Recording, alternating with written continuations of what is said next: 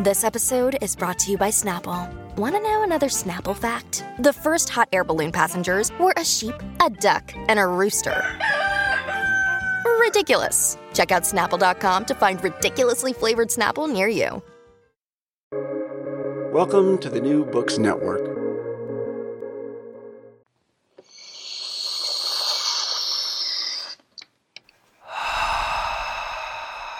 High. Theory.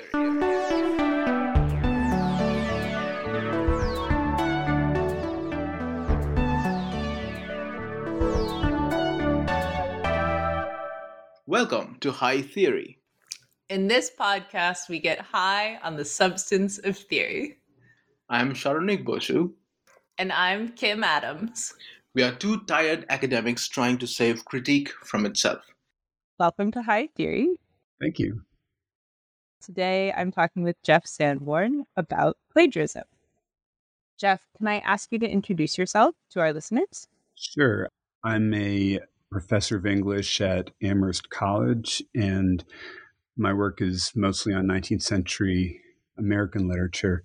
But in recent years, I've like branched out. I've been thinking more about reading and kind of like responsiveness in general, like ways of responding to the world and responding to other people, responding to music, and the way that those things are continuous with the experience of responding to literature. Cool we might have to invite you back on to answer those kind of questions. yeah, sure. But today we're going to ask you about plagiarism. So, what the heck is plagiarism? I, I love the heck thing. It's here's what the heck plagiarism. I don't mean like, like you know like I could say such a thing. Well, and the funny thing is, if, if I were to say such a thing, I would be quoting somebody. yeah. and I probably wouldn't be able to throw all the quotation marks in the right places. Plagiarism is the concept that grew up together with the concept of originality. It's actually advanced to the point where there's a kind of cultural premium on a certain kind of individuality that is inseparable from like the concept of originality. As soon as that happens, the fear of somebody passing themselves off as somebody else, appearing as an original individual, but actually not being. And the fear of like maybe you will say something, you will do something that somebody else will point to and say, actually, somebody else did that first. And you're not original, you're a totally secondary being. And, and well, I should say also, it's a function of literacy and, and it's, a, something that appears in literate cultures. Like just in, in conversation, we don't you know, it's hard to remember other people's words in the order in which they presented them. So, yeah. So that's basically how I think of plagiarism. And so, because I think of it that way, I'm very interested in sort of the psychoanalytic features of the fear of plagiarism. Why are we so concerned about other people not really being individual or about ourselves not really being individual? Interesting. Okay. So, why? What's the fear there? One of the things that I remember uh, vividly about grad school is a feeling of fraudulence. There's a feeling of being a pretender. Like, you know, I felt like I was I was just an undergraduate. I was just taking courses from people, and now I'm TAing courses. and like, yeah. what happened? How and like, how did I become the person who can stand up in front of other people and talk to them and expect them to listen and and remember and learn? Like, it's a crazy thing. So one of the kind of like psychoanalytic features of this is just a sense of the, the always encroaching possibility of shame being publicly exposed as not equipped to do what other people are equipped to do. And this is very associated with status in the way that you know grad school is so associated with status and are you going to like be able to elevate yourself to the position of the faculty in your department or are you going to do some other career which in, in the perversity of like grad school every other career is a failure you know? Yeah. Um, that's not at all true. Um, yeah. one of the things that I, I think i get worked up i know i get worked up about is the amount of shame that people feel licensed to direct towards people who've been accused of plagiarism. Who? And and feel happy describing too. There's somebody writing about plagiarism in general. I remember who said like it's almost inevitable that you feel a kind of instinctive repulsion from someone who's been accused of plagiarism, and you get a strange feeling in the pit of your stomach, and that it's a very like physiological sensation of like revulsion against that. Why would it be that intense? Somebody else compared it to both murder and rape and called it like irredeemably sleazy. So that those are some. well, when you were talking about the authenticity and the idea that someone might be impersonating you or you might be impersonating someone else, yeah, I thought of the talented Mr. Ripley. Uh-huh. Yeah, that's kind of where my mind was going to in the sense of why is there this fear of others impersonation just in terms of that half of it, not fear of yourself being exposed necessarily, but other people. And it's so much as it is about like people that haven't been born to the kind of status that you were born to, and yet appear in your world and seem to be capable of claiming that status, but you don't really know where they're from, you know, and, yeah. and what their what their background is. And so, you know, the talented Mr. Ripley, the talent is a sleazy talent, you know, like not something that you praise. It's like the talent that destroys the concept of talent. Yeah. you know, there's not a large group of people who are sort of like celebrants of plagiarism or really are basically on the side of a lot of people who are accused of plagiarism. I haven't found them anyway, but I certainly am. And, and that's, that's one of the reasons why like the fear of plagiarism the accusations of plagiarism come from positions of power and status and in the field of literature it's the guardians of the basic elite privileged status of literature are looking out for people who are like imposters. Mm. Yeah, totally. Thinking about that, how do I use plagiarism? Again, this is a great question to, to, ask of people. How do you use plagiarism? Yeah, I would say like a, a couple of things. Maybe I can do the Chat GPT.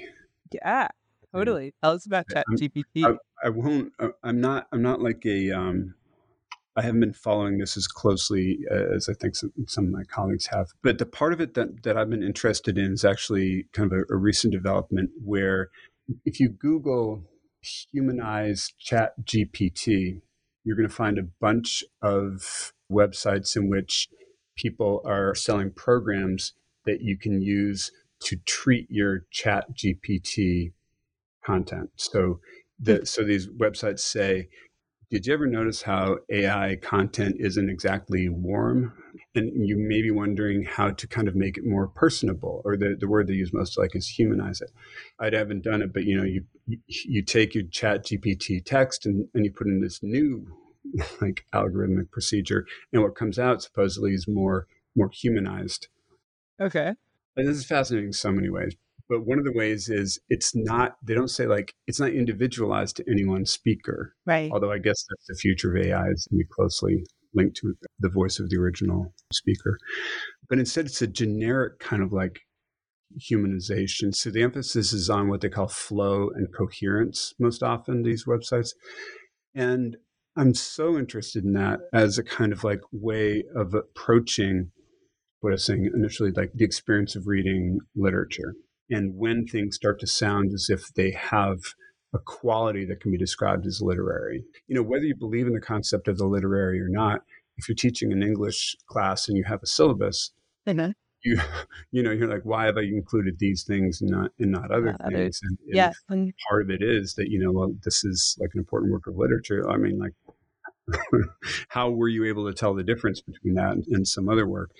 So, like one of the things that I wrote about in Plagiarama this is a book about uh, African American abolitionist and writer William Rose Brown, the most kind of prolific and I think important like 19th century black writer who used other people's language like crazy, like in, often in really in really funny ways.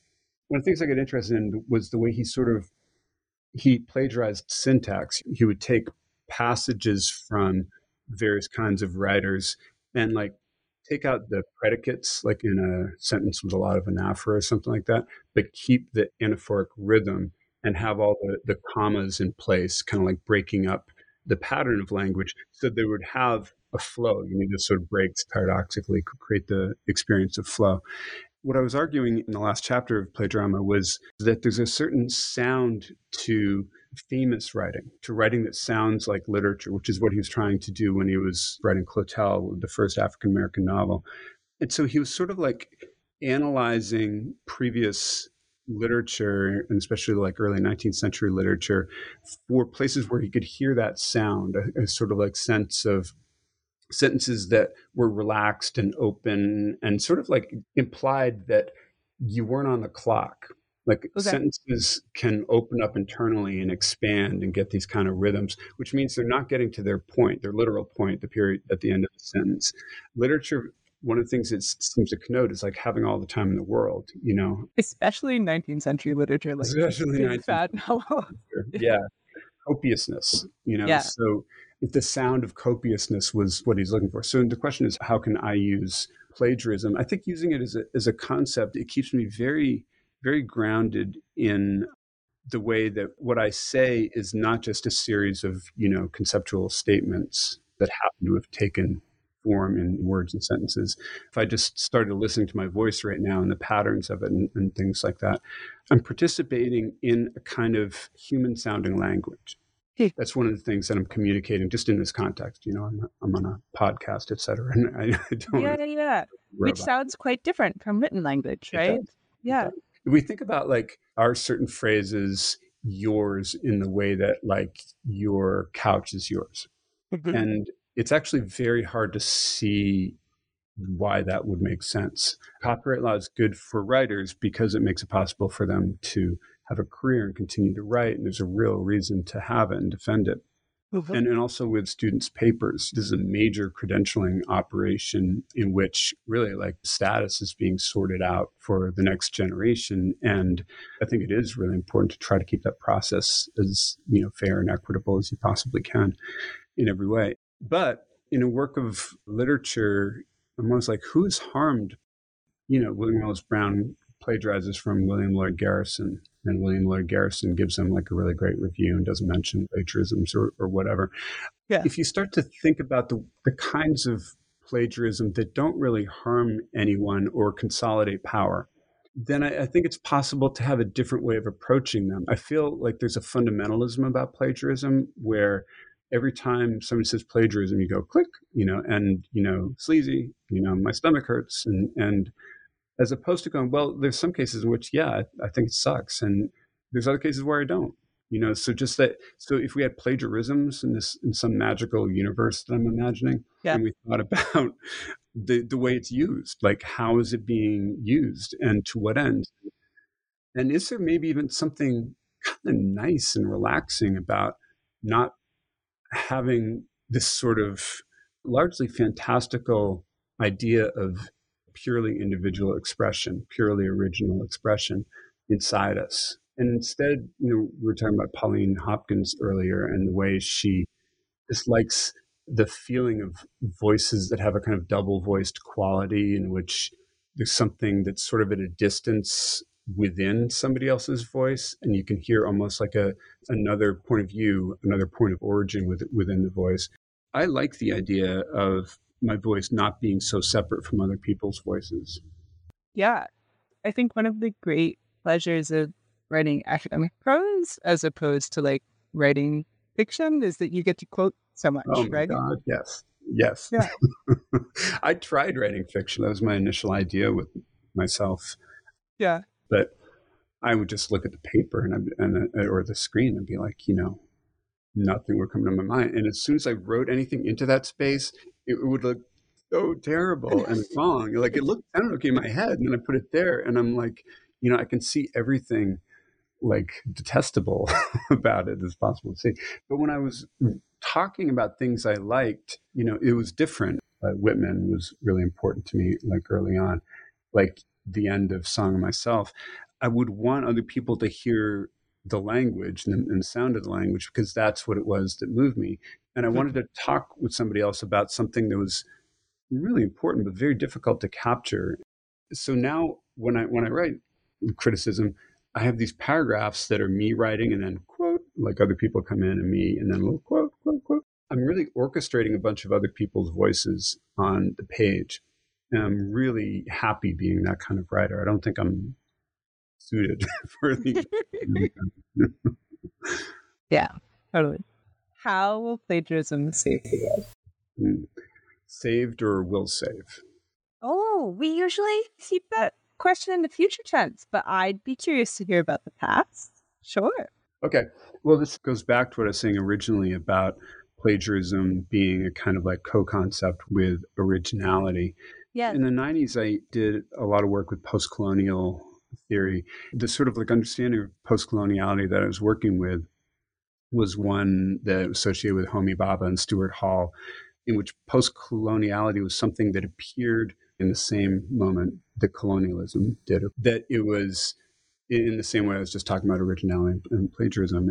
Bhabha's concept of colonial mimicry was really the as soon as some kind of imperial colonial stuff is projected, the question of like how real is that you know and can that just be imitated by somebody else and then it doesn't have the authority necessarily that it does? So post-coloniality is a position that questions and hollows out the colonial pretension you know underneath and around to ways that are never going to be fully knowable. It's a little like like racial passing where you say whiteness and then whiteness is, turns out to be imitable you know certain cases And you're like ah i don't know what whiteness is anymore yeah. Wherever cults of originality spring up, I think there's been something really saving about the fact that they could be sort of undermined and worked with and kind of like enjoyed in the form of play and that this duplication just sort of like went on and on and on. I love Anna Deavere Smith and the way that she takes her interviews with her subjects and listens, you know, for certain kind of like moments and patterns of speech and then embodies each of these characters in plays that she performs herself. One of the things that she said in an interview is that the words we say are not that original or individualizing. It's really, we're always picking up language from elsewhere. This is a Bakhtinian kind of concept too, that we, we get our language not from the dictionary when we speak or write, but we're getting it from other people's phrasings and other people's words. And in some sense, keep a kind of process moving that's continually arrested by the claims of originality and possessive individualism and the capitalist economy that grows up on the basis of that. You know, David Graeber's great book, Debt, mm. about like the way that debt is something else that gets treated as like irredeemably sleazy and things like that is yeah. what he calls like the fabric of sociality. If you want not to have a relationship with somebody, you have a monetary exchange that cancels out a debt. If you do want to continue to have a relationship with someone, having a running debt is actually something you want, you kind of actively want. There's that kind of spirit of non originality that's been running along with Underside. And it's kind of like save, done something towards saving the world. Yeah. Like, thank God that the only thing we were working with wasn't the cult of originality and individuality. Where the hell, would, I mean, I mean, it's frightening. What a, so I think that's what has saving grace in the world and in a lot of ways and can continue to be. Thank you for yeah. coming and talking with us. Yeah, it's been a great conversation. And thank you for listening to High Theory. If you like our podcast, please review and subscribe wherever you get your podcast fix.